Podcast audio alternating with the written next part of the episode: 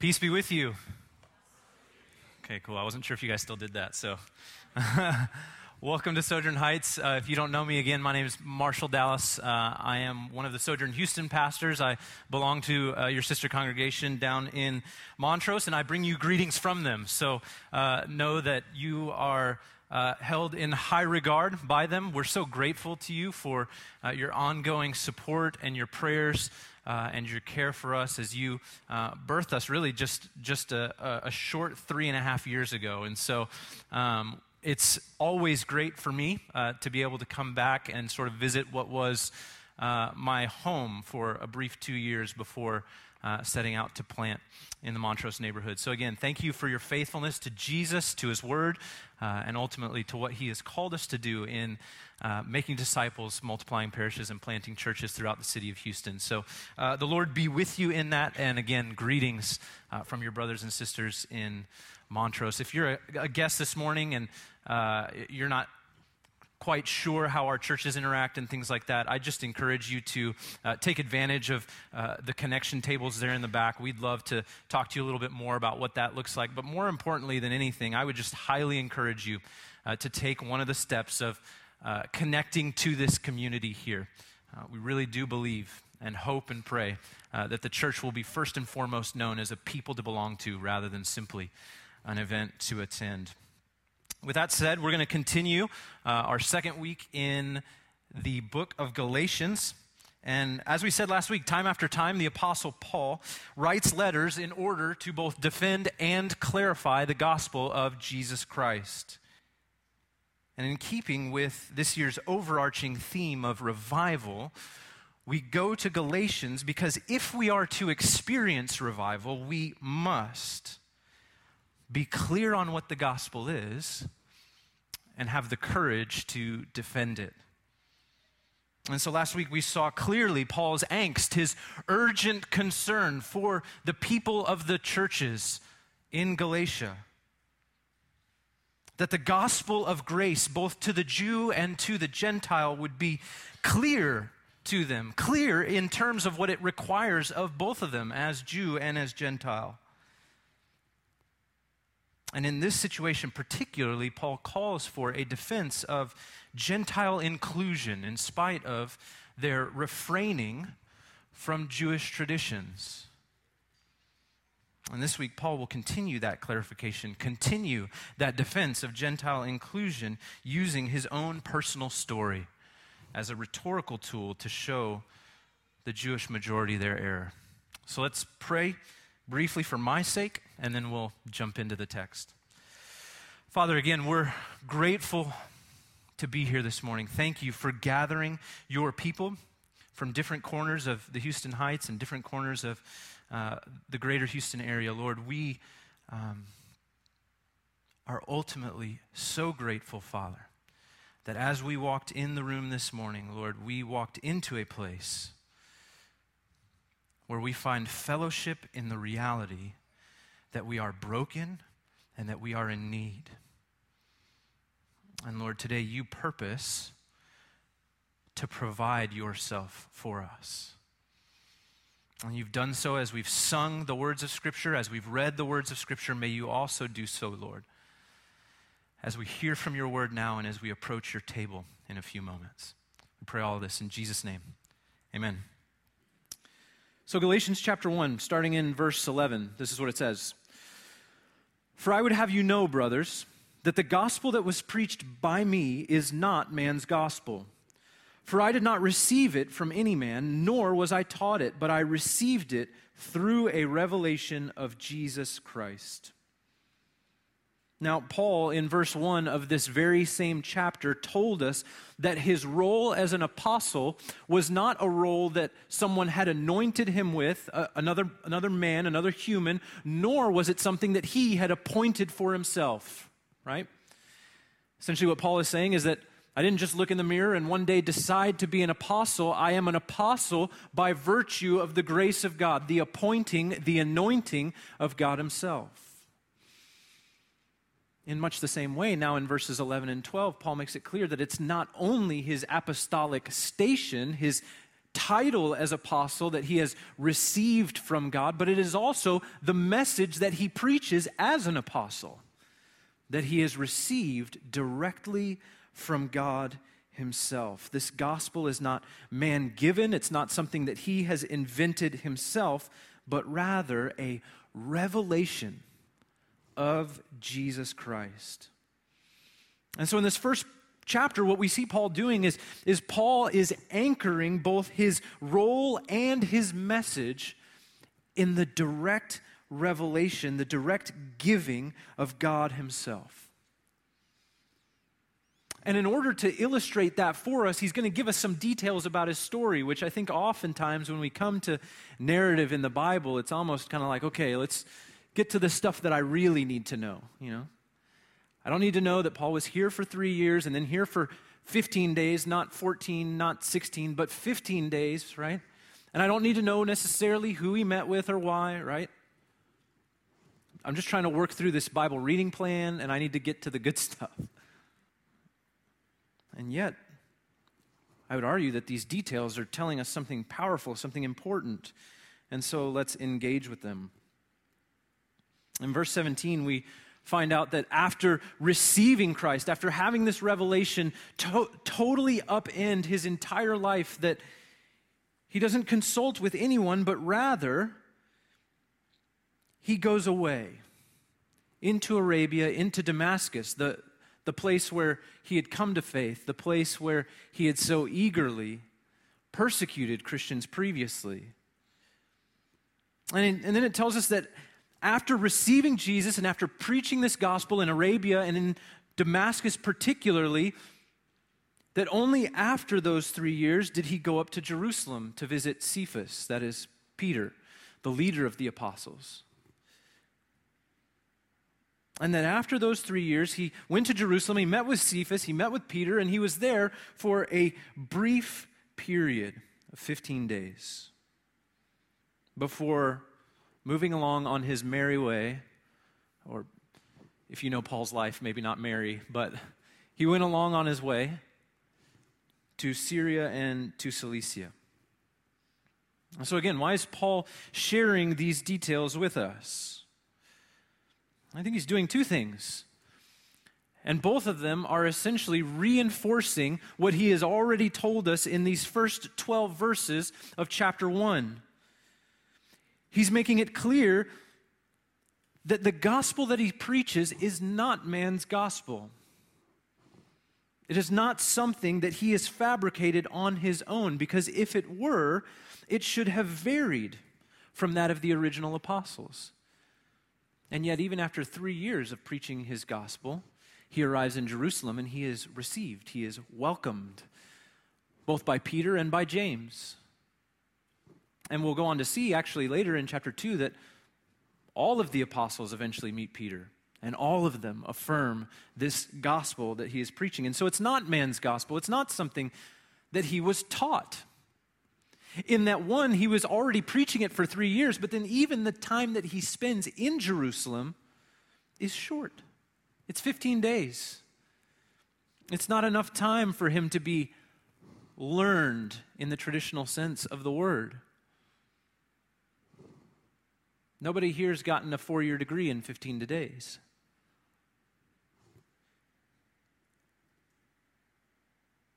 And so, what Paul is relating to us by the details of his story is that there is an amazing and unifying work of the Spirit at hand. In that you have these apostles who walked with Jesus and talked with Jesus in flesh and blood, saw him die, saw him resurrected, now welcoming in someone who was not there, who was not a part of those things, who has been preaching the gospel now for three years apart from their authority, but who shares the same message indeed the same calling to be an apostle. That's amazing. I mean, I don't know about you guys, but if you've ever played telephone, like that's complicated enough as it is. Now imagine playing telephone where you actually don't know the, the original phrase at all.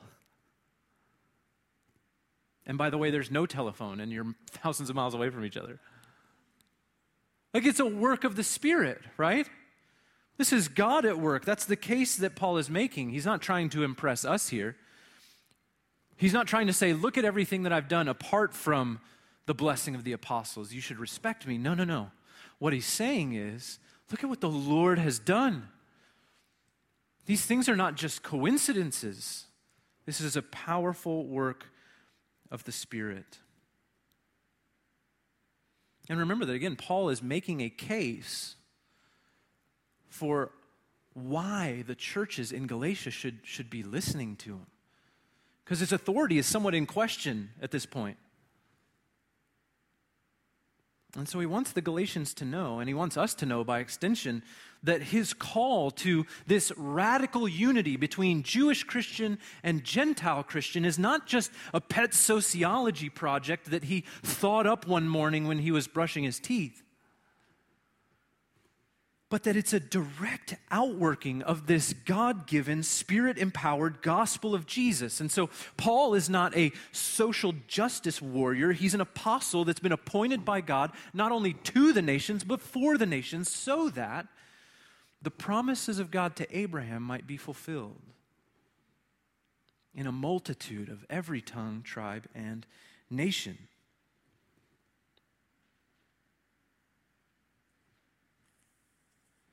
And so, this is what happens in revival. This kind of situation that's happening in Galatia, it, like all of our New Testament literature is revival literature. It's telling us about this, this first century church that has been revived by the power of the Spirit, this extraordinary outpouring of His ordinary grace. And this is what happens, right? It comes in and it takes your pre existing paradigm and it dumps it utterly on its head. So Jews are looking at each other going, wait a minute, we're Jews. Can Gentiles be saved?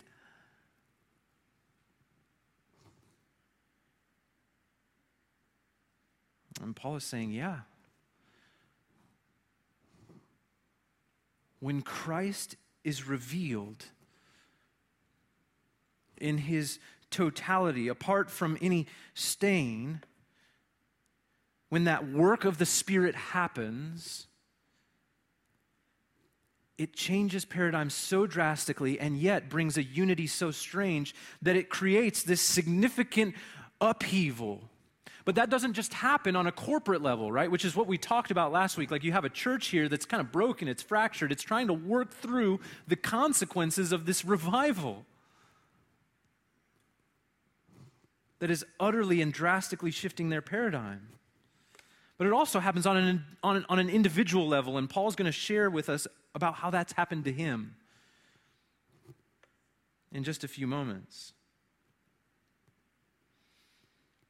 But suffice it to say this if, if we want revival, then we need First of all, this revelation of Jesus Christ by the Spirit, this thing that only He can do, not something that Paul could manufacture, not some cheap unity, but one of the Spirit. And then when God does that, we need to have the courage to follow it into this upheaval that it so often brings. Let's let Paul show us how it's happened to him on an individual level. This is what it says in verse 13. For you have heard of my former life in Judaism, how I persecuted the church of God violently and tried to destroy it. And I was advancing in Judaism beyond many of my own age among my people. So extremely zealous was I for the traditions of my fathers. But when he who had set me apart before I was born and who called me by his grace was pleased to reveal his son to me in order that I might preach him among the Gentiles, I did not immediately consult with anyone. And so, what does Paul say?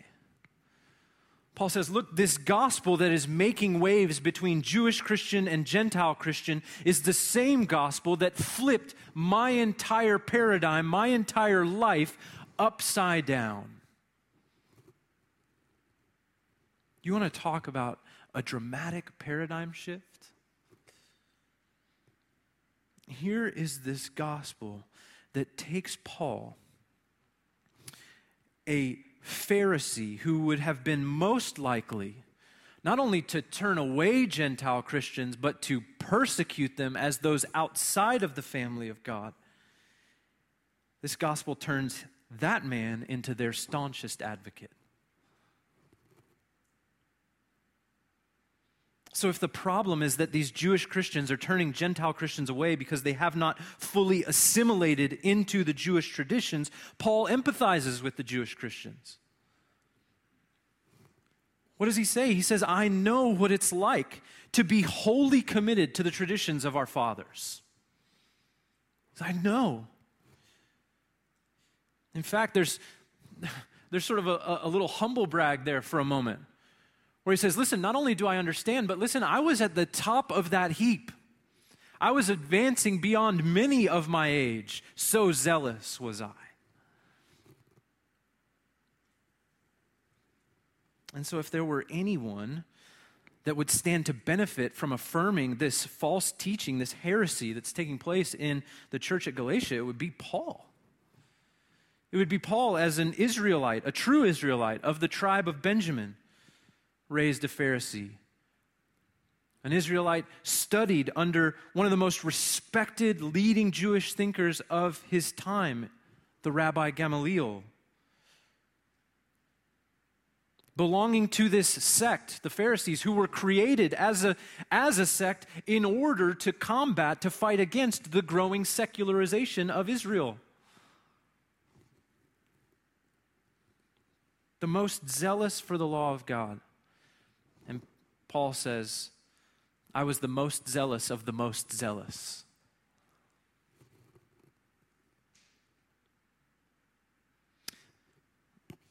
And so, if a former, well known, respected Pharisee is not imposing any Jewish traditions on the Gentiles that are converting by virtue of the gospel that he's preaching, neither should any Jewish Christians.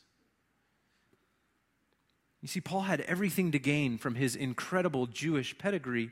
And yet, in Philippians chapter 3, he tells us that now, whatever gain he would have had from that heritage, he considers a loss for the sake of knowing Christ or for the sake of Christ himself.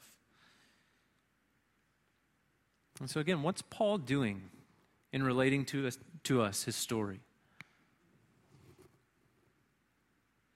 Paul is rhetorically inviting the church at Galatia and us, by extension, to imitate him. that we should imitate Paul in allowing this singular gospel to shift our paradigms completely on both a corporate and an individual level, even if it means that we're starting to mess with something that is at the very core of who we think ourselves to be. Right? Judaism, Pharisaism was everything to Paul.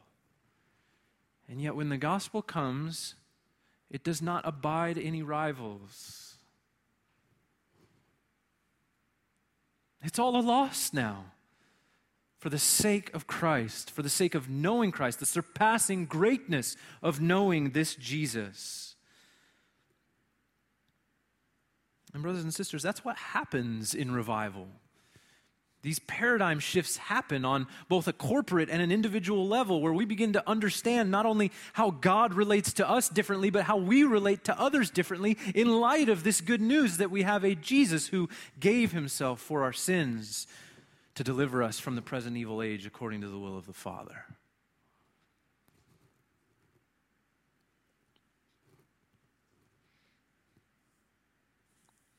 And I think ultimately what Paul is getting to is this Paul believes that the gospel of Jesus Christ is enough to empower that drastic paradigm shift that he's asking the Galatians to take up. To empower it in actually bringing it to light, bringing it to mind, but also to, to, to sustain this church, this young church, through that upheaval. Through figuring out all of that cultural baggage. And so that's really where I want to bring us, I think, as we, as we conclude. In that if we're Christians in the room, I, and I think this is true, if we're Christians in the room, we believe that the gospel is good news, right? Not a groundbreaking statement. But here's the follow up question. All of us, if we're Christians in the room, we believe the gospel is good news, but but do we believe it is good enough news? Let me explain what I mean by that. Do we believe that this gospel of Jesus, who gave himself for our sins to deliver us from the present evil age according to the will of the Father, do we believe that this good news is good enough to irrevocably change the life of someone who has zero social or cultural advantage to gain from doing so? Because that's what's happened to Paul. There was no social, no cultural advantage for him to convert from Judaism to Christianity. There was no so- social or cultural advantage for him to become a follower of Jesus, much less an apostle of Jesus. And yet the gospel is good enough to overcome that reality in Paul's life. That's why he says, I consider it a loss for the sake of Christ, for the surpassing greatness of knowing Christ.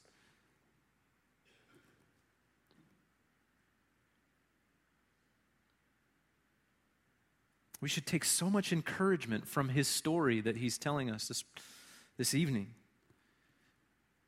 Because Paul went from murdering Christians to pouring himself out for Christians as a drink offering.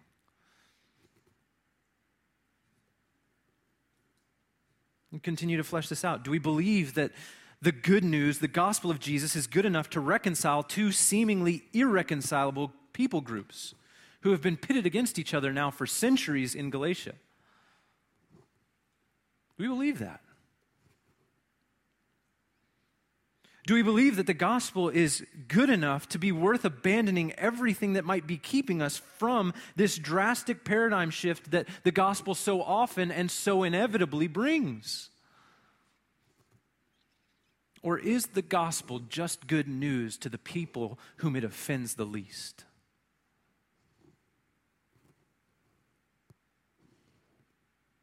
Fair question.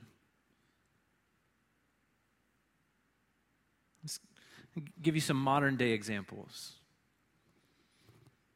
Do we believe that the good news is good enough for the human trafficker who, in following Jesus, would abandon all of his income?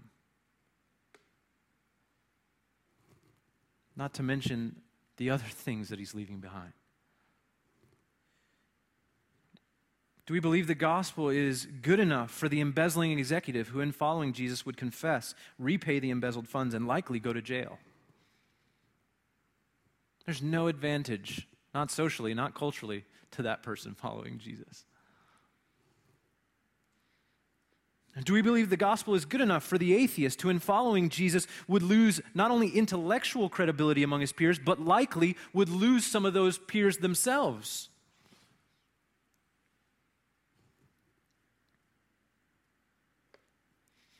Let me give you a personal example because I think, like most sermons, I need this sermon just as much, if not more, than anybody else in the room.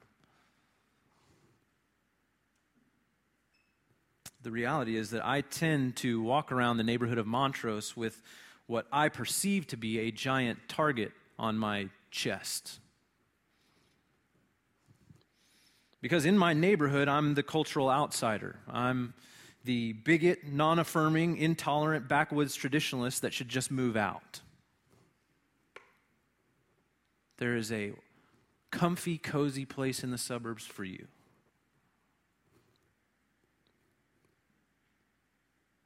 And often, if I'm honest, so it's confession time right now, y'all be gentle with me. Often, if I'm honest,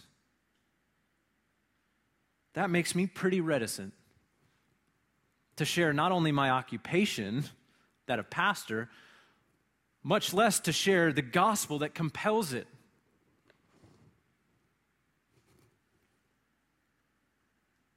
And so the reality, brothers and sisters, is that I believe the gospel is good news, but I often also believe it's not good enough.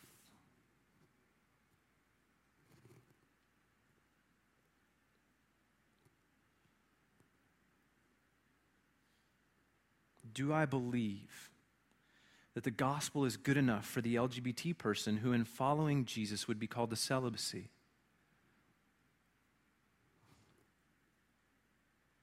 Do I believe Jesus' good news is good enough to be worth challenging someone's entire identity structure?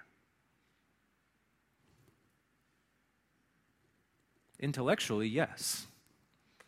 Functionally, not nearly as often as I would like to.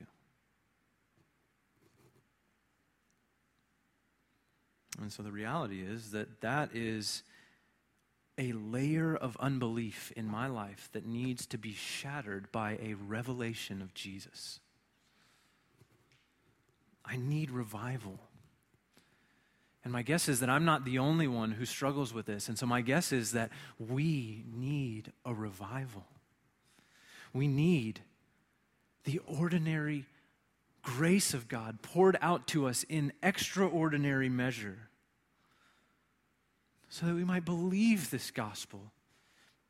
And that we might believe that it is good news not only to those whom it offends the least, but to those whom it costs the most.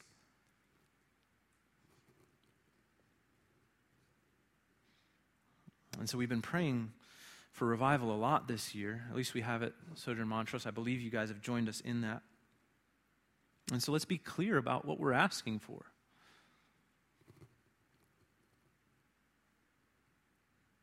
Because when the singular gospel breaks in, it will mess with us. What we're asking for in revival is we're asking for a gospel that is not simply taught, but one that is revealed. Only the Spirit can do that.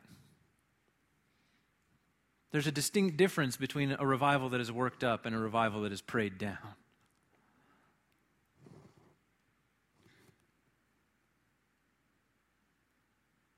We're asking for this gospel not simply to be taught from the stage, but to be revealed by the Spirit and received by sinners, ourselves included. And we're asking that God would align us to His word so fully that real corporate and personal upheaval would be a necessary consequence of following Him. Listen, brothers and sisters, if it costs us nothing to follow Jesus, then that is a red flag. but that we would know.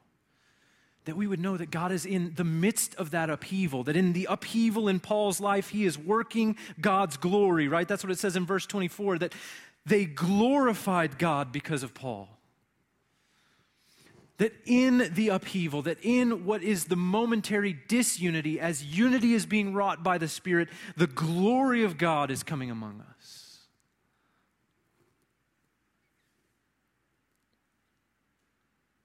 And so, what we're asking for is this real upheaval, meaning that there are things we always thought were one way that the gospel will, clearly and consistently tell us are another way. And that will take a humility that is utterly inconsistent with Pharisaism.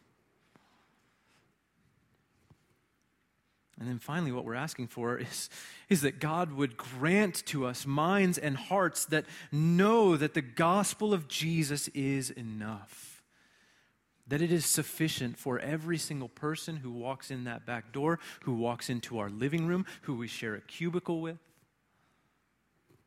That it is really and truly enough, and that we would believe it boldly and courageously enough that we might give ourselves for their sake. And so, brothers and sisters, the call this evening is quite simply to believe. To believe that there is, in fact, as Paul says, grace and peace from God and from Jesus, who gave himself for our sins to deliver us from the present evil age according to the will of the Father. And to believe that reality, to believe that truth, even when it messes with the traditions of our fathers that we may be zealously pursuing in the moment. To believe that even when our friends or our family or our coworkers seem beyond the reach of this gospel's power.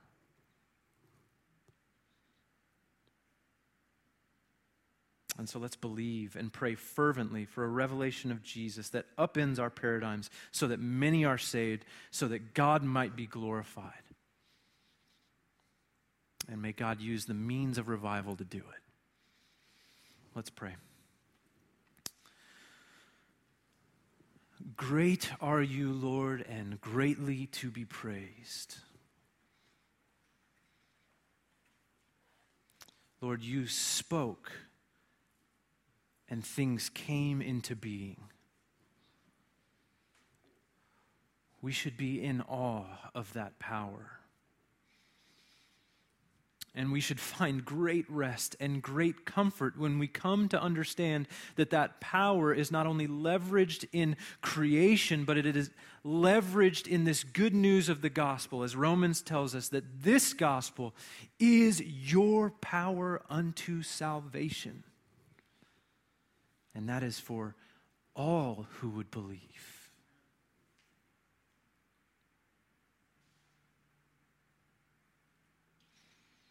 So, Lord, I pray for those of us who are Christians in the room this evening, Lord.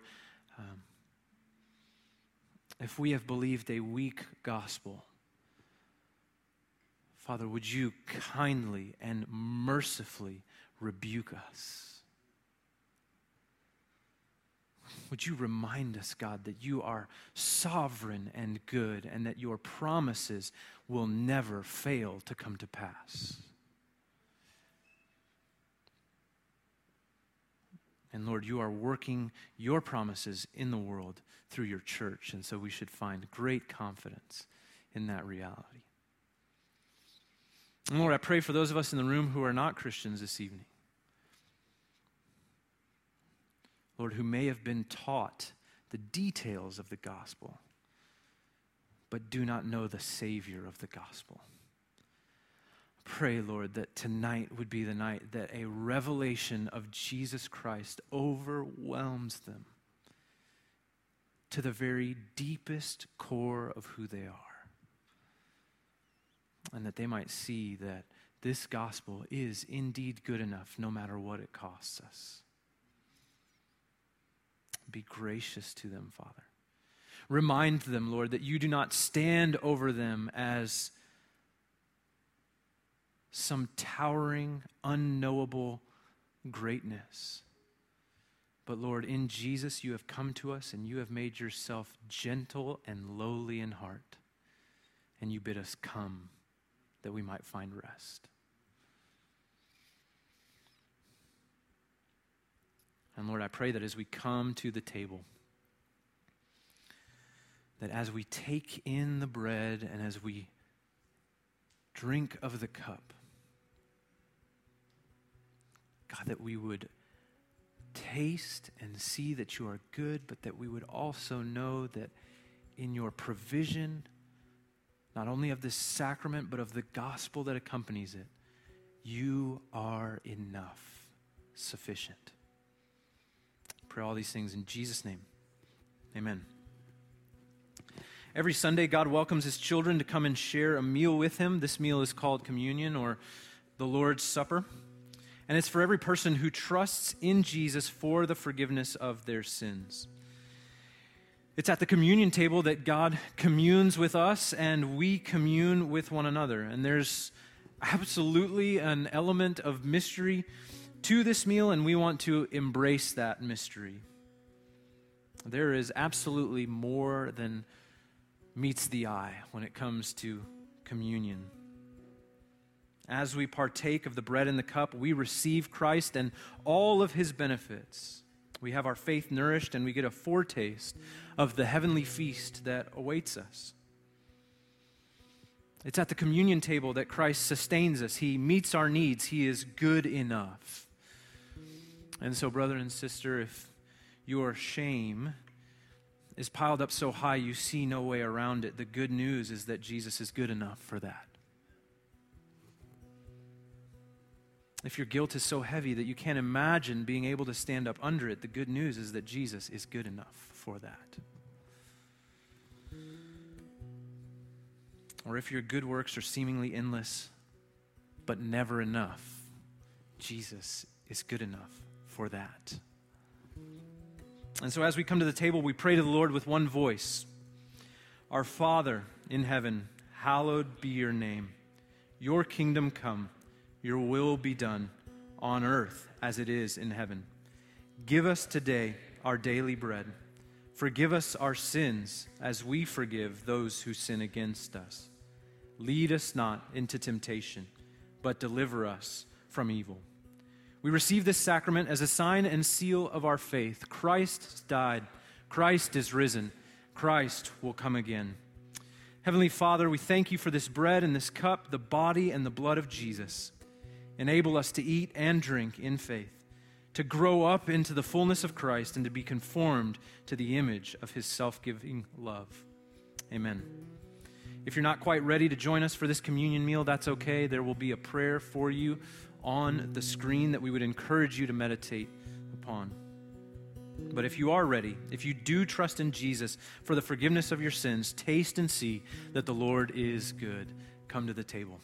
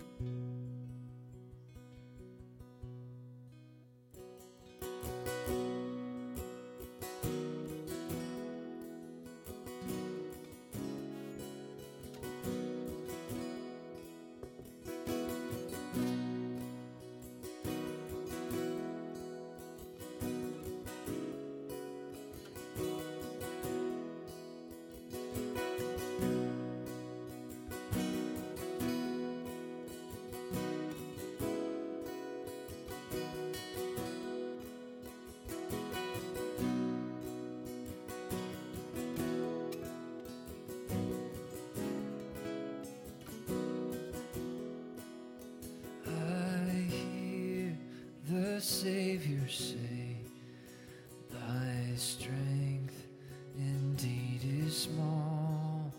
Child of weakness, watch and pray. Finds in me thine all in all. Jesus paid